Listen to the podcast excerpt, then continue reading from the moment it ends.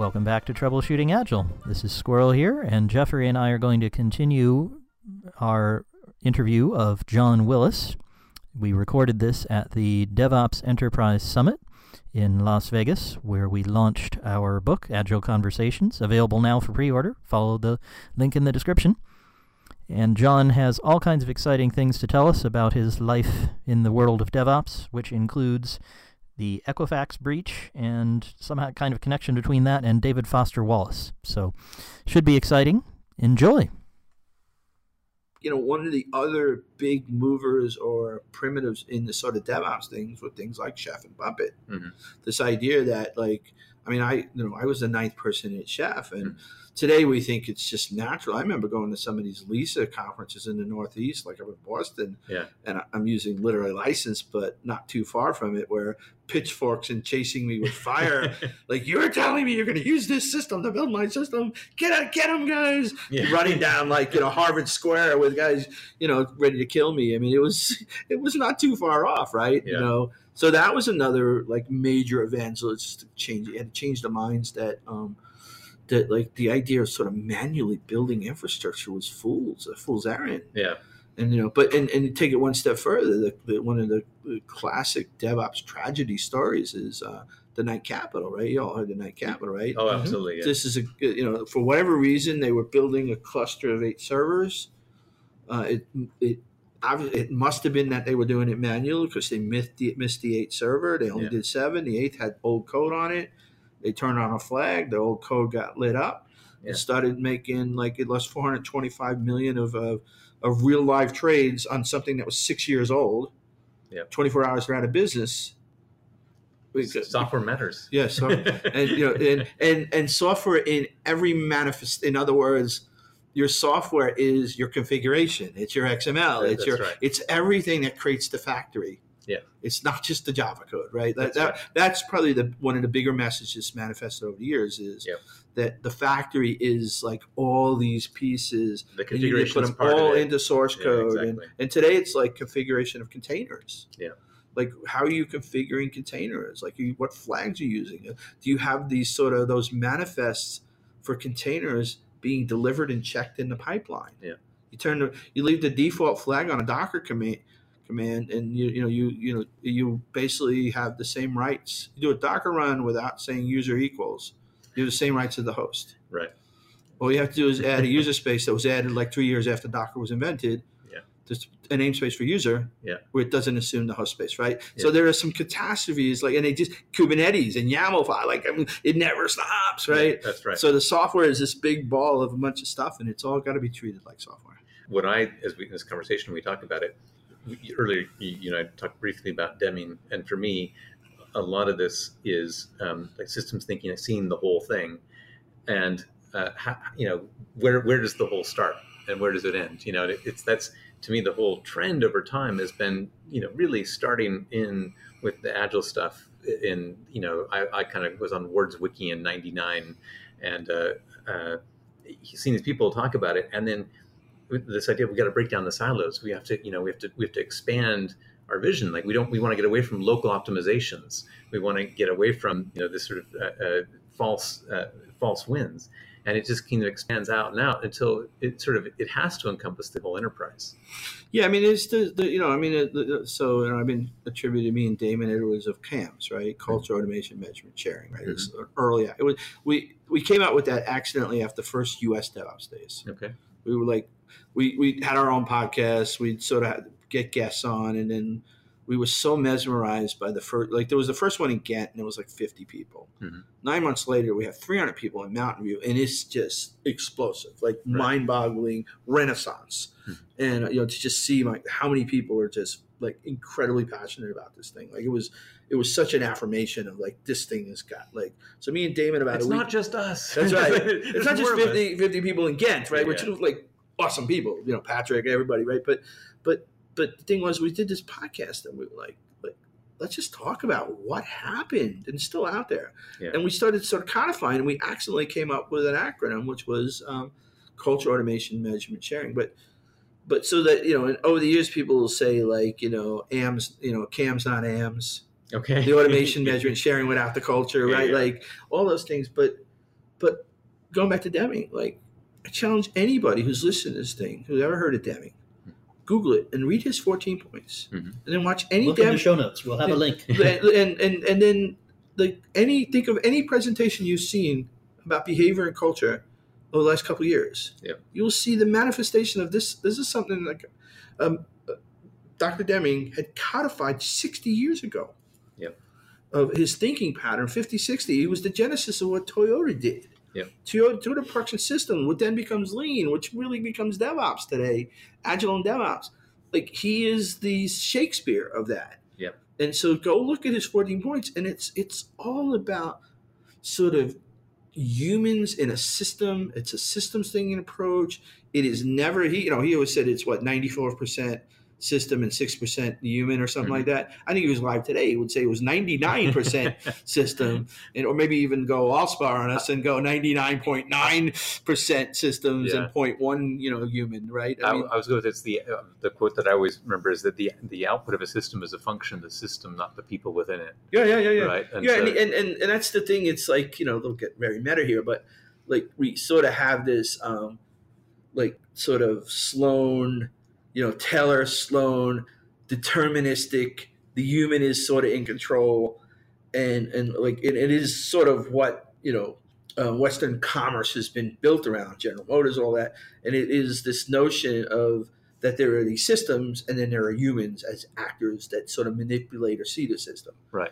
what. Deming was telling us, and then you know, by the way, the um the first version of Peter Senge, I always get his name, or Peter Senge, yeah. Senge version of the Fifth Discipline, Yeah. sent it to Deming. Deming was still alive, Yeah. and Deming wrote a whole critique of it, Okay. and it's actually in the second edition of, and it was so. I mean, like Peter Senge was was basically a, a student and disciple of Deming, Yeah. system thinking, right? Like so, like anything that has spun in terms of system thinking, whether it came from Deming or not. Yeah. Um, I mean, that's the way. And so the way, I mean, at least now in today's world where people embrace complexity, they don't see the human as sort of a decoupled abstraction from the system. Yeah.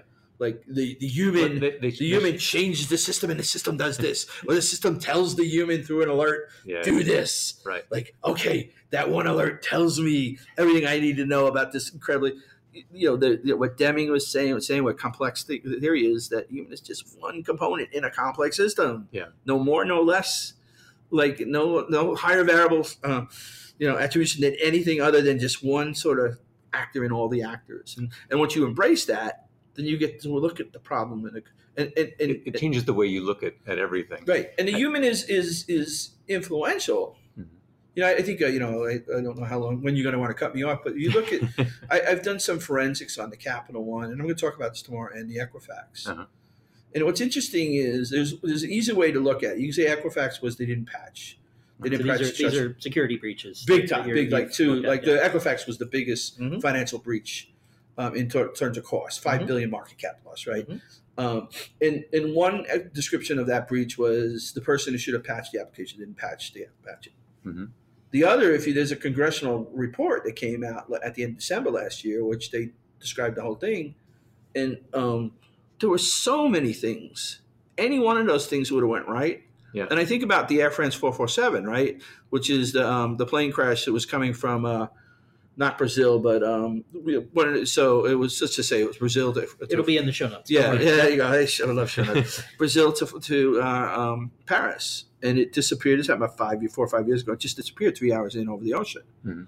and there was all these theories, and it took them a year to find the black box. Well, when they found out all the things that had happened, so the, so the easy explanation, just like patching the the Struts two vulnerability, um, the, this Java, you know, Tomcat library, um, was the answer to what vulnerable effects. Well, just like they could say the um, the whatever those valves that do the airspeed, they all froze Right. yeah, but like the senior pilot was sleeping. The senior pilot came up and went to the right seat. Airbus has this weird sort of algorithmic way, and so the junior pilot was trying to lift up. and He should have been down. You know. Yep. Then the senior pilot's pushing. If it was, um, if it was a Boeing plane, With the know, yokes, uh, yeah. where, where you can feel what the other person's doing. That's So right. Like so, the, the, this the, plane, so you design.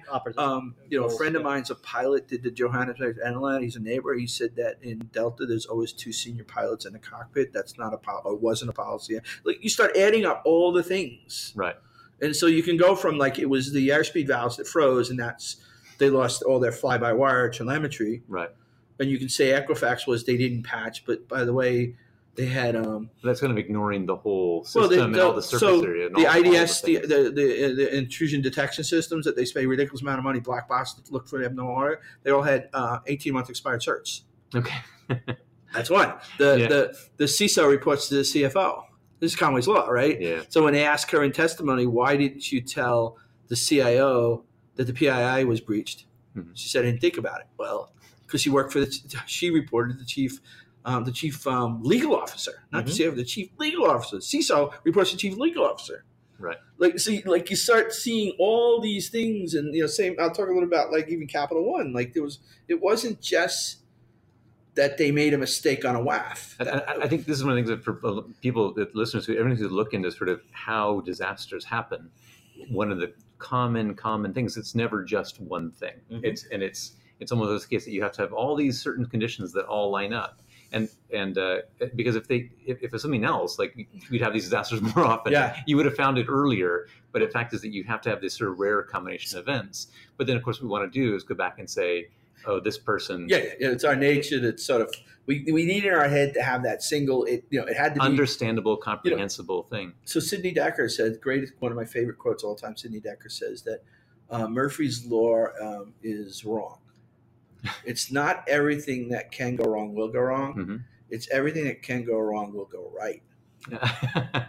right? That's, yeah, That, exactly. that's the thing, right? Like the, that's when you sort of everything went right, everything went right, everything went right, everything went right, and then on, on the 480th day, 100 people Didn't go died. right. Yep. Right? You know, so because you never got to see evidence of all the little things that were sort of the nine things went wrong, but the tenth didn't. Yep. Yeah. But on this 480th day, All, All 10, 10 went wrong. Yeah. There you go. Okay. All right. but that's Well- Deming. To, to wrap it all the way back, I mean, like you can.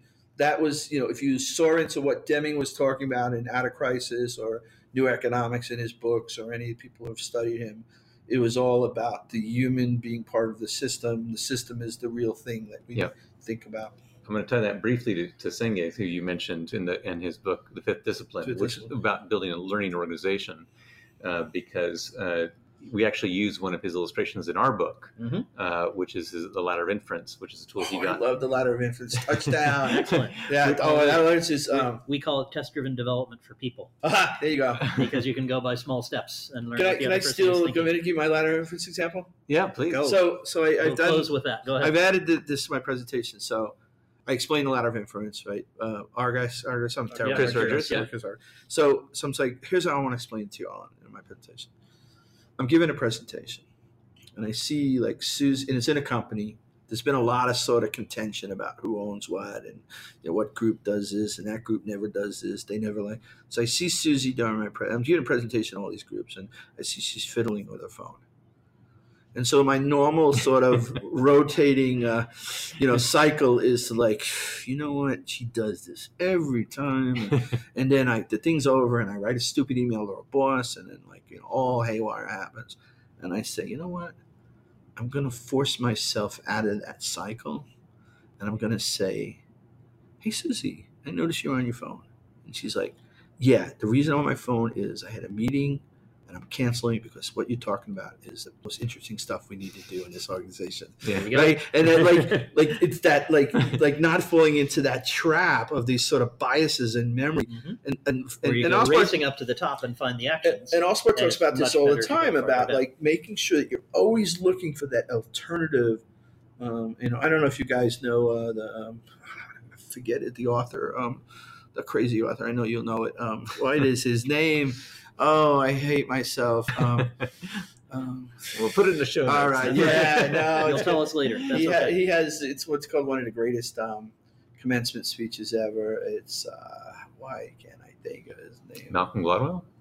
Uh, no. Uh, you- Oh, David Foster Wallace. Yes, this thank is you. this is water. yes. Yeah, yeah. That that is inf- ladder of influence. Yeah. Remember he talks about so anybody the the the, the this is water like Yeah. brilliant. Link in the show notes. brilliant. But there's a ton of brilliant stuff in it. But the one point he talks about like the next time you see uh, a, a gas clothing SLV UV just raiming and rooting out in the thing and you're like oh I hate that person. They're so evil. Just imagine for a second that their kid is dying and they're on the way to the hospital, Right. as opposed to the gas gubbling, horrible human Yeah. that just steals all the road time and doesn't care about anybody else's safety. Yeah. Just force yourself to just step out of that for a second and say, well, what if their kid is in the backseat of the car and they've got to get to the hospital because they're dying? Like I, that guy is the most awesomest. He's Thank really you. is. Well, you're going to en- enjoy tomorrow night. We're doing our book signing. We're giving away galleys uh, of our book. Uh, sorry for the podcast listeners, you won't be able to do it, but our book is available for pre-order. But we'll show you. We'll, we'll point out the uh, the parts in uh, part one of our book where we talk about uh, thinking fast and slow and how people Oh, sub-. Yeah. substitute coherent stories for correct ones. Oh wow! And and the problem is you. That's the when you think of that negative story, yeah, yeah. uh, whether it's the person in the in the room who's ignoring Julie's you. GPA, right? Ju- Julie's the um, what's it? Conanahan's Julie's GPA. You know, The- the- That's his famous- Uh, Kahneman's, yeah, yeah. Julie Julie was an avid reader from she was five years old. Yeah. Yeah, she yeah. read like five books a week. Yeah. She's about to graduate high school. What's your GPA? Eh, three two, Yeah, three that's- six.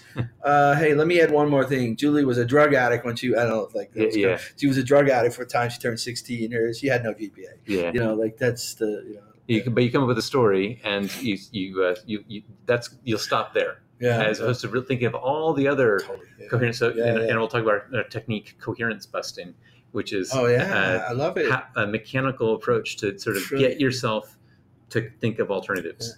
So we, we each have our own go-to. Uh, we'll just we our Yeah, that's podcast awesome. listeners about it. We'll Well- we'll do the link in the show notes. Well, and as, tell as- you to be a better human, I actually, even though I forgot the name of it, Yeah. I try to watch. This is listen to watch. This is water. Yeah. I mean, I really, literally want to try to listen to it every year of my life. Yeah. Because it, it, when you're in the world, Yeah. and you're about to make all these like assumptions about what somebody is and what they're doing, you think about him and you say, you know, what if I just step back and say maybe there's another, there's another answer to why that person just did that, right? Mm-hmm. Like it's it's a good way to live your life, basically. Sounds great. Yeah. Advice for living your life from uh, John Willis. And the agile T troubleshooting. There you go. Fantastic. Excellent. Well, thank you, John, for Yeah. coming along. We'll have lots of links. Uh, I've covered an That's entire great. page with uh, with show notes and, awesome. uh, of course, links to you and, and ways to reach you. Yeah. Uh, what's the best way for listeners to find you? I mean, usually Botchagalupe, you know, that's, uh, I mean, it's I'll not have, so easy to spell. I'll have a John Willis at Red Hat something at some Okay. point, but, uh, we'll have a but, link. Don't but worry. Botchagalupe, Twitter. Don't, don't try to spell Botchagalupe. We'll, No, we'll, we'll, we'll, we'll put it in the show notes. Don't worry. Good. And uh, of course, also you can find us, Jeffrey and me, at troubleshootingagile.com. Get in touch with email and Twitter and all those good things. Uh, we like hearing questions and thoughts. We've, we've covered a huge amount of ground today, so I'm sure that will trigger some interesting discussion with our listeners. And uh, also, we like it when people click subscribe because if you do that, then you get to hear us next Wednesday and every Wednesday after that with, uh, we hope, something as interesting as what we've managed to cover today. Right. So thanks, Jeffrey. Thanks, John. Yeah. Very Thank much you. appreciated. We'll talk to our listeners next week. All right, thanks, Squirrel.